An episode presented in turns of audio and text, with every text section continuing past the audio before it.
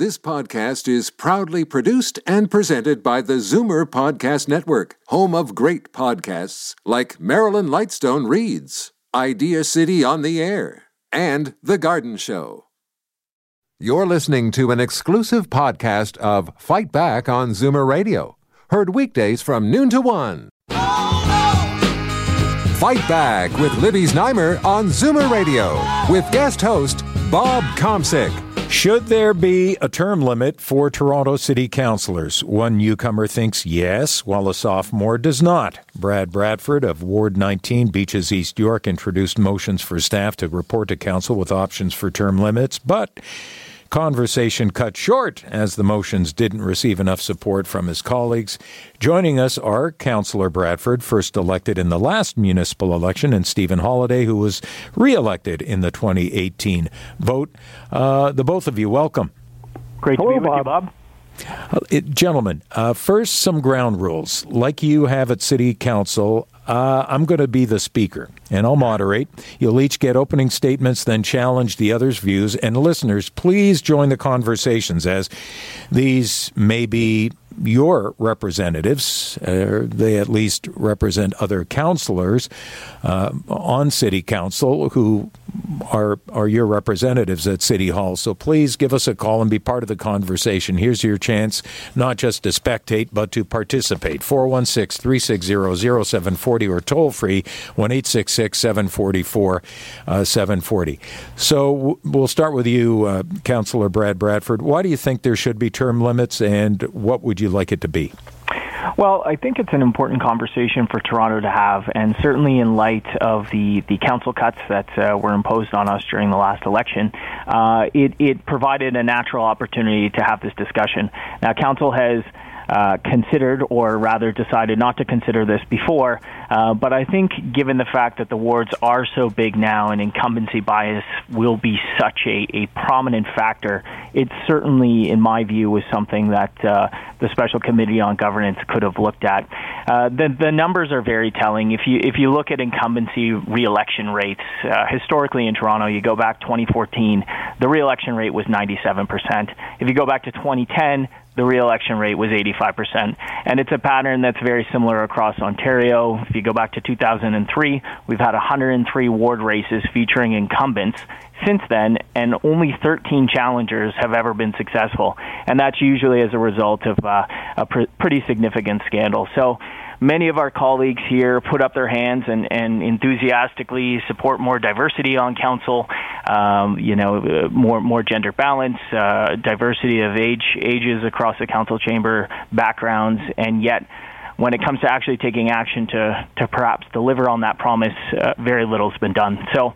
I was hoping that this was something that we could look at. Certainly, when I talk to folks at the door, it's uh, it's a popular idea um, but not something that uh, that council has been willing to even consider uh, to date so far. And if it's popular, so far people are just listening, listening and not participating. So please give us a call and be part of the conversation. And to use the phrase, uh, and it's not my saying, uh, uh, Brad, and that is, I guess, with the incumbent reelection uh, stats that you cited there, it's, I guess, they feel voters feel to go with the the devil they know rather than the one they don't. Well, I think it's just you know, as a first-time candidate, you face so many obstacles, and certainly in a ward of you know 120,000 people, which is about the size 110,000 people of these new wards, you're trying to build name recognition. You're you're trying to fundraise. You're trying to get to you know maybe 50,000 doors. Uh, theoretically, you don't have the support of a party. Uh, it's it's a real challenge, and so if we want to get the best quality candidates and folks coming forward and putting up their hand to make a difference, you know you want to make sure that you can get a fair shake at it. Uh, and and while it's open to everybody and theoretically anybody could win, the data shows that that's just not the case. And I think that there's a lot of value in fresh faces and new ideas uh, in in our democratic processes. There's certainly a lot of value in in veteran leadership and experience. But I think if we could consult with Torontonians and land or arrive at a number that makes sense, and maybe that's maybe that's two terms, maybe that's three terms. You stagger it so that you have some continuity. I mean, I sit next to Councillor Holyday, and he's been uh, you know a tremendous, uh, tremendous uh, friend and, and colleague, kind of showing me the ropes and helping me uh, find my feet there. But you know, after a certain point in time, uh, you've seen some of the procedure, and you can start to be more effective. Uh, there's been counselors who have been here for a long time, and and that was one of the messages I went to the door with. You know, I was 32 at the time, and there were folks who had been on council literally longer than I had been alive. Uh, and so we've got a deep bench of talent in Toronto, city of three million people. Uh, I don't believe for a second that there's folks out there who couldn't do the job better than I can. Uh, and I think that uh, you know it makes sense to provide opportunities for new leadership and do it in a way that's that's that's genuine, and people will actually have an opportunity uh, to have a successful run um, and make a go of it and land on council. Councillor for Ward 2, Etobicoke Centre, Stephen Holyday. First of all, thank you for your patience and restraint. Something tells me that uh, if I listened close enough, I could have heard you chomping at the bit. So we'll oh, let Brad. You, we'll know let, me well. we'll let Brad uh, have a sip or two off his water, and then we'll start with you. Why do you oppose term limits? Yeah, Bobby. You know, it is something I've given some thought to because it has come up at council. But, uh, you know, the, the opening thing that that stands with me is is is this a solution in search of a problem? You know, we we talk about these academic things around council, but I really want to try to unpack what it is that uh, that Councillor Bradford's trying to achieve. And and I would say hello to Brad. He's a great colleague, and I do enjoy sitting next to him. And him and I don't agree on everything, and we're not supposed to, but uh, it, we still have great conversations together. But you know, uh, Brad brought up this idea about incumbency and the advantages. Yes, it's true. When a counselor has been sitting for some time, uh, they have a track record in the community, and hopefully they have a track record of doing a good job. And it's my hope that if they're doing a bad job, voters will show them the door. And so why why get rid of somebody that is doing well for the community? And let's look at what a counselor does in my opinion, three quarters of a counselor's job is to serve constituents directly. It's to deal with missed garbage pickups, uh, snow plowing, dealing with development files. And if you're a good counselor, uh, you're responding to people that call you and getting the job done. Um, never mind the things that you see in the headlines in the news, that's politics. But at the end of the day, people want to see things sorted out. Um, uh, you know, and the other thing that, that Brad brought up was, I guess, diversity on council. And I, I'm not sure you, you want to tell somebody, you know, um, I'm sorry, you've done your couple of terms, don't bother applying again. Um, we want somebody else. And elections are about the most fair process you can get. You show up with a $100 and you register to become a candidate, and the voters will decide and there's nothing you can directly do to to uh, make someone vote a certain way. At the end of the day, the voters make the right choice because that is what the population is empowered to do. And to start to tamper and limit with those processes, I think is um, is a very difficult thing uh, to tell voters that you know somehow council knows better that you know the, the current candidates are not diverse enough, so we're going to narrow your selection. And uh, I find that very frustrating. You know, back to the incumbency thing, eh, if if we really wanted to limit uh, the advantage that current counselors have besides recognition for their good work, why don't you go after things like office budgets that people spend on magnets and pens and advertising and self promotion? Uh, because that's the kind of thing that really bothers me around council. That uh, people take taxpayers' money and they they go and try to promote themselves in the community with glossy photos and that sort of thing. And I'm sure that helps with the reelection. Why don't you just stick to the the track record that you've got as a counselor and uh, let people vote for you for who you are and what you represent? Councillor Bradford, chance to um, rebut.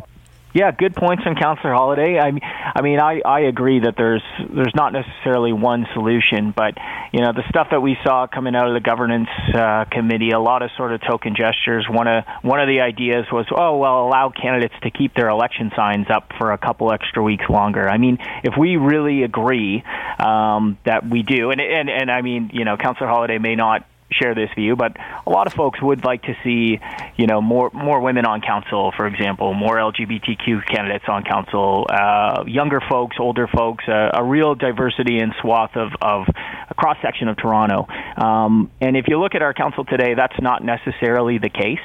Uh, I think people do a lot of good work. Um, and that that good work uh, often translates into reelection. Uh, but there's also been, and you know, you follow the files over the past couple decades. There's been there's been work that maybe isn't as good, and, and conversations that haven't been very productive, and different directions that the city's moved in that uh, that hasn't been positive.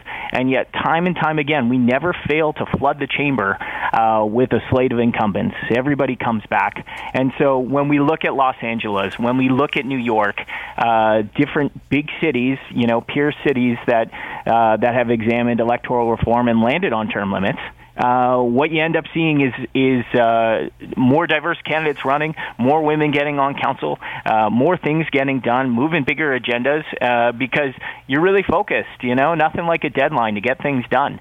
Uh, so you come in, you run on a couple big ideas, uh, and then you're really focused on delivering that that work over the term. I think you know for sure it's been a steep learning curve for me over the past year, and I've been fortunate to work with a lot of folks here that have offered guidance, mentorship, and help along the way.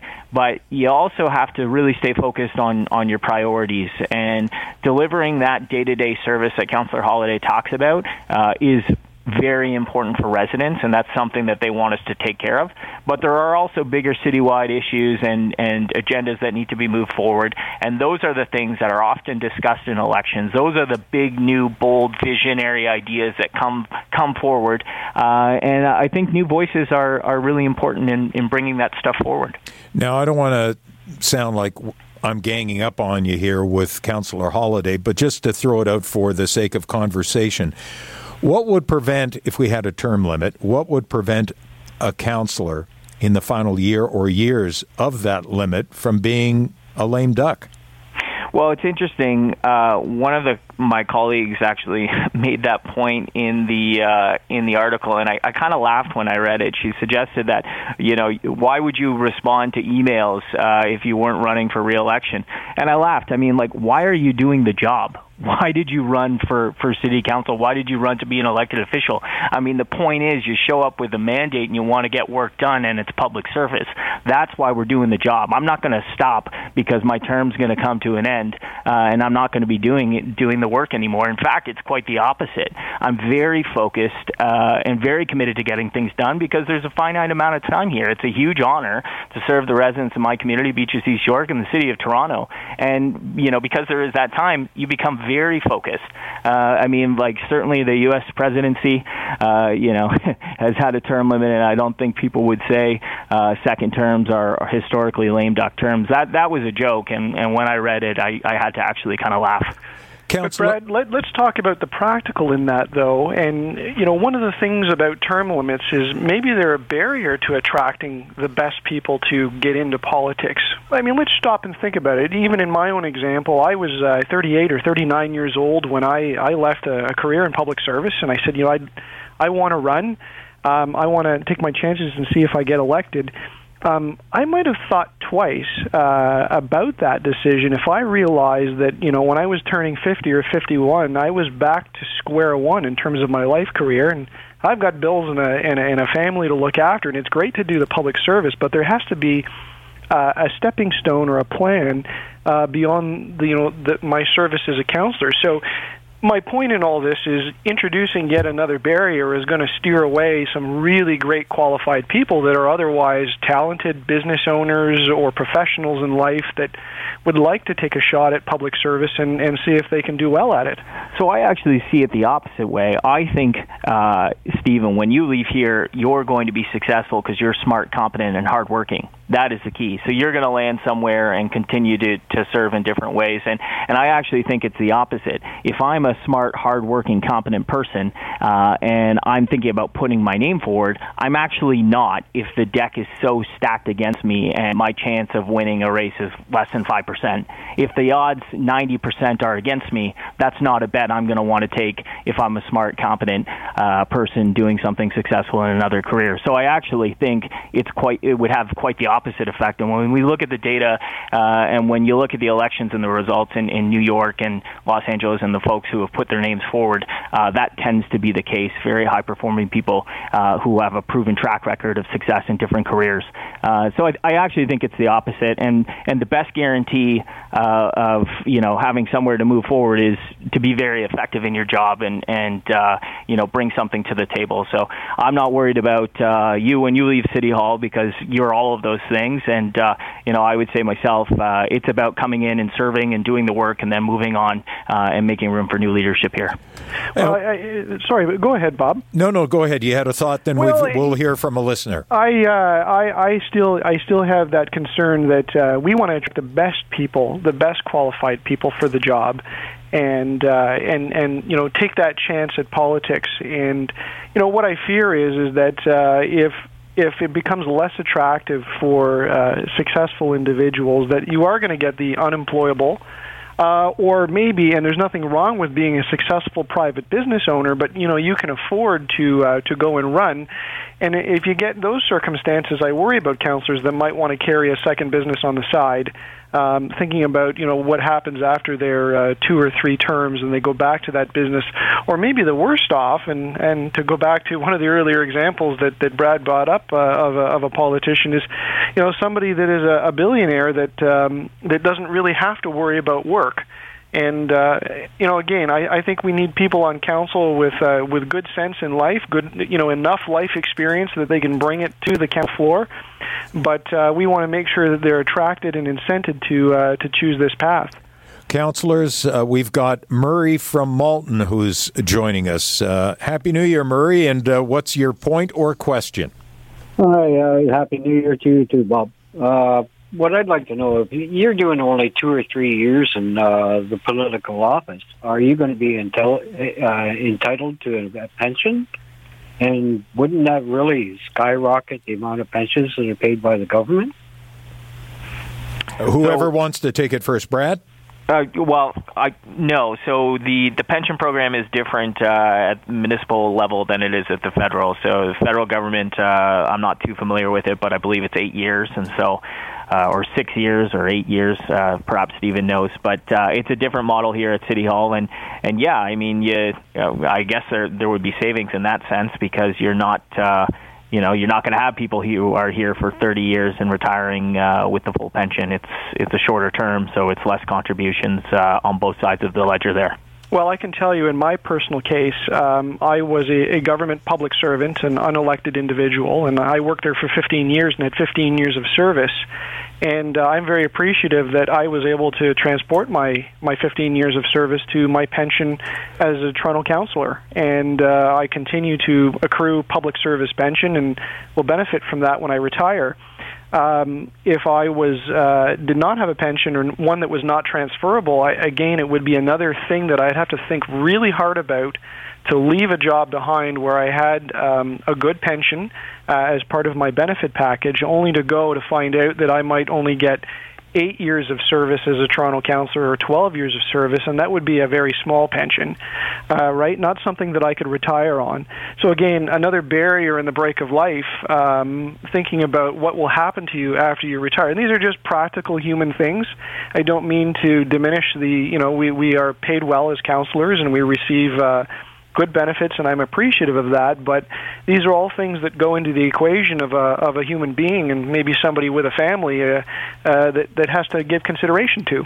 Okay. Yeah, well, I, I this this is my concern. Like, if somebody's a, a private businessman, whatever, you, makes a good money, but not enough to uh, be a multimillionaire. But he steps into the political realm, and then all of a sudden, everything he's worked for is lost right? If right. he only does uh, four years, right, or eight years, whatever your your limit is, and, and he's not entitled to any kind of a pension that'll boost his uh, final income at the end of his life. Right, or or he's going to continue to do that business on the side, and I would be really worried about a counselor trying to do both jobs. In in a, a ward uh, of a hundred thousand people, it is very difficult to carry on a second job in the city of Toronto. In a smaller municipality, that's par for the course. Um, uh, you know, some places council is a part-time job, but here it's full time plus and you know I love every minute of it but I couldn't dream of trying to sustain a business in my term here and then go back to it I guess I would say, you know, just the, the the driver for taking this job should not be the pension. it should not no. be the pension or the compensation. And, and uh, you know, I think well, we're all that's, grateful. That's human nature, right? That Anytime you go and you you uh, try to get another job, you want more money than what you left, and you want a better pension plan that, or health plan or whatever. Those are natural things. You you constantly look for them every time you want to move from one place to another. Yeah, but there's a, there's frankly a lot of jobs that don't have pensions, uh, and so you know, and in fact, our uh, provincial colleagues, I, I believe, don't have a pension. So it's you know the driver for doing this job, and, and you're well compensated, and you work really hard. But the driver is about making a difference uh, in public service. That is the reason why uh, we want people running for elected office, and and the pension is nice, and the benefits are great, and that helps you do the the work that you're doing. Uh, but you know, the provincial colleagues, they're not getting a pension and and that should not be a uh, central consideration onto whether or not you're going to run for this. Okay, Murray. And your other point was uh, uh, if I'm a small businessman and I uh, enter the realm, right? Uh, this is my concern, and probably a lot of other people's concern is if I'm running my business uh, alongside of this, I'm going to be pulling for things to enhance my own private interest. Okay, thanks, Murray and Malton. We'll let you go and let uh, the councillors respond. Yeah, I think uh, you know Mur- Murray made some good points there, and, and they are important considerations. And Councillor Holyday echoed that too. I, I still just think that uh, it really is about service and, and coming in to do the work. Um, you know, frankly, and, and Councillor Holyday alluded to this. Uh, I don't know how you could do a second job. This is a 24/7 sort of uh, work environment here, um, and you're very focused on that. And if you are committed and you are serving the residents in the city in that way, there is not time or capacity. Uh, to do other things. I think this really is about making sure that you know there is a real opportunity to bring new voices uh, to the council to have a an elected body that uh, is representative of this city. And you know there are just there are huge barriers to to getting into politics like there are for a lot of jobs but incumbency bias time and time again seems to be the biggest one. Um, so there are opportunities and there are other jurisdictions that have led on this and made changes and seen positive results. Um, and I think that uh, it was certainly worth considering here in Toronto. Unfortunately it's hard for politicians to, uh, you know, and I get this, effectively vote themselves out of a job, and that's why maybe uh, maybe going to the public and getting their view, consultation on it, uh, would be something that uh, was worthwhile. I still think uh, we get that chance to give the public their consultation every four years, and they'll vote us out if they don't want to see us anymore. And uh, you know, you only have to turn to places like Mississauga with Mayor McCallion uh, or Milton with Mayor Krantz, who have been there for many decades and have been very successful at the work, and people are happy to bring them back because there's nothing wrong with the job they're doing.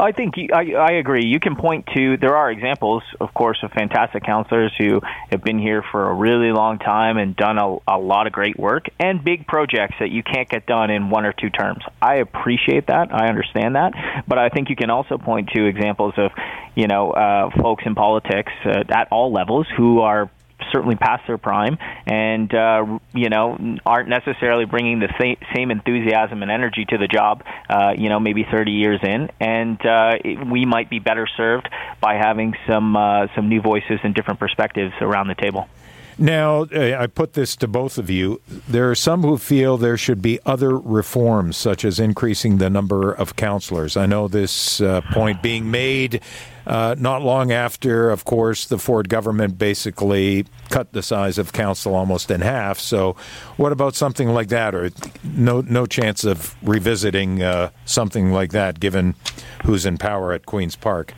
Well, not if I can help it either. I'm quite happy with a smaller council. I think we function better than we did in the last term, and I, I will, you know, be pleased to tell anyone that yes, it is more work um, to look after more people, but I love it. I love what I do, and I brought in more help to make sure that I serve my constituents, because I know full well if I'm not returning their calls and I'm not getting local matters dealt with, they won't vote me back, and and rightly so because I won't be doing the job that I'm supposed to do.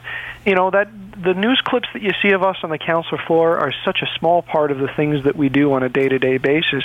It really is all about the people that that elect us, and you know I think the the fact uh, that it's built in that you need to do a good job supports uh, us doing that good job in a smaller council. And uh, the advantages of the nimbleness of the meetings and um, um, the ability to, to work with fewer people to get something uh, dealt with and have a decision made uh, is a very, very good thing. And I'm, I'm glad that the government did it. And I don't know why anyone else would want to gum up the works with more people. Yeah, um, I agree. I, I saw that comment uh, one of my colleagues made in the article there. Uh, I mean, the reality is we still had a 97% reelection rate in the last uh, election with 44 councillors. So again, that that actually does nothing to address incumbency bias. Um, you know, this is the only world I've known is the the 25 ward world, being a new newly elected uh, councillor. Um, the work volume is uh, is wild. It, it's far. Uh, I think it far exceeds anyone's expectations, and and sometimes I I reflect on what it would be like to be serving half the number of people. But uh, Stephen's absolutely right. It is about the day to day work in the ward, in the community. You are working for those people and doing your best to address their day to day challenges and concerns. Um, that's what we're supposed to do. The, the theater of council, the two day show there is really just that. And there's about, you know, 65 people that watch it on YouTube. So for, for most of us, it's the interface, that one on one, that personal stuff that you have in the ward. That's how you make a difference on a local level. And that's what's really important. Stephen, might some of your views be shaped a little bit uh, by, let's face it, your your father Doug was mayor of Etobicoke 1994 to 98, then city councilor until 2013, including deputy mayor in the last few months before he headed up briefly to Queens Park.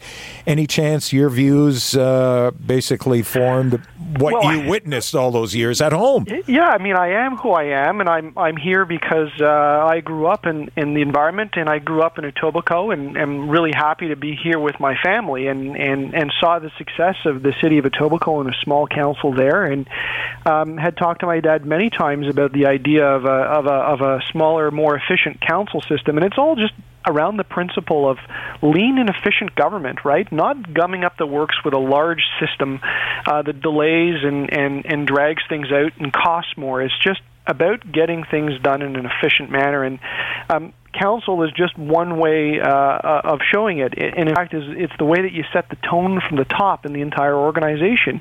You have a leaner and meaner board of directors, and uh, that should uh, cascade as it goes through the entire public service. And that's those are the types of savings in reducing council that people seem to be afraid to talk about.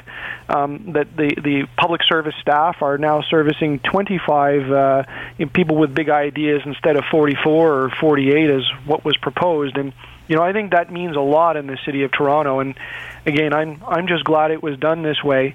Um, some other things that I I talked to my dad about is just that idea of that if you had a smaller council, could you have um, say a board of control model in the city that begins to deal with citywide issues on an even more efficient basis? You know that that might be uh, that might be an interesting step for government in the future. Okay, and Brad, just as you, uh, prior to becoming a counselor, were a planner, maybe your view from that perspective in terms of your position? Has that maybe well, led to your thinking the way yeah i think uh, well absolutely. I mean really having an understanding of you know i'm a policy guy at heart and uh, having an understanding of how that's uh, developed and delivered through the private sector as well as uh, the public service i worked in both. But uh, i think that the reason it's it's confused around that this was about cost savings, well, that's because that's how the premier delivered it. You know, he said, "Oh, this is going to save us all this money." Everybody knew that wasn't actually really going to be the case.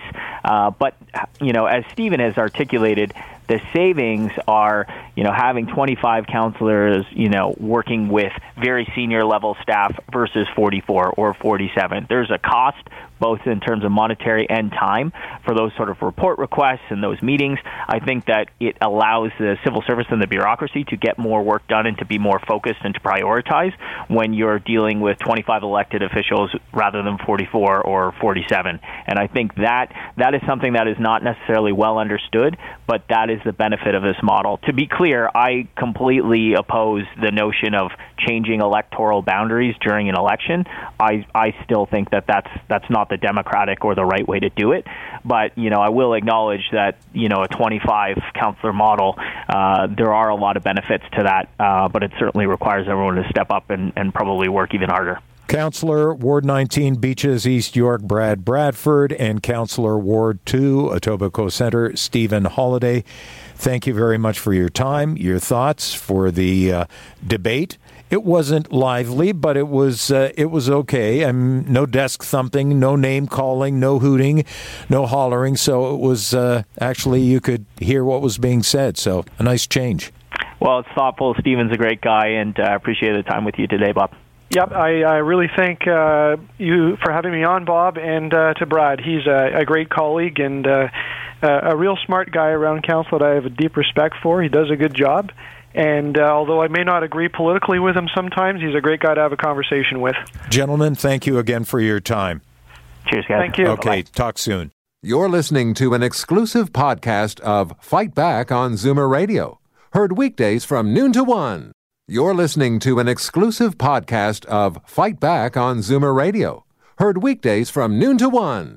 You're listening to an exclusive podcast of Fight Back on Zoomer Radio, heard weekdays from noon to one. This podcast is proudly produced and presented by the Zoomer Podcast Network, home of great podcasts like Marilyn Lightstone Reads, Idea City on the Air, and The Garden Show.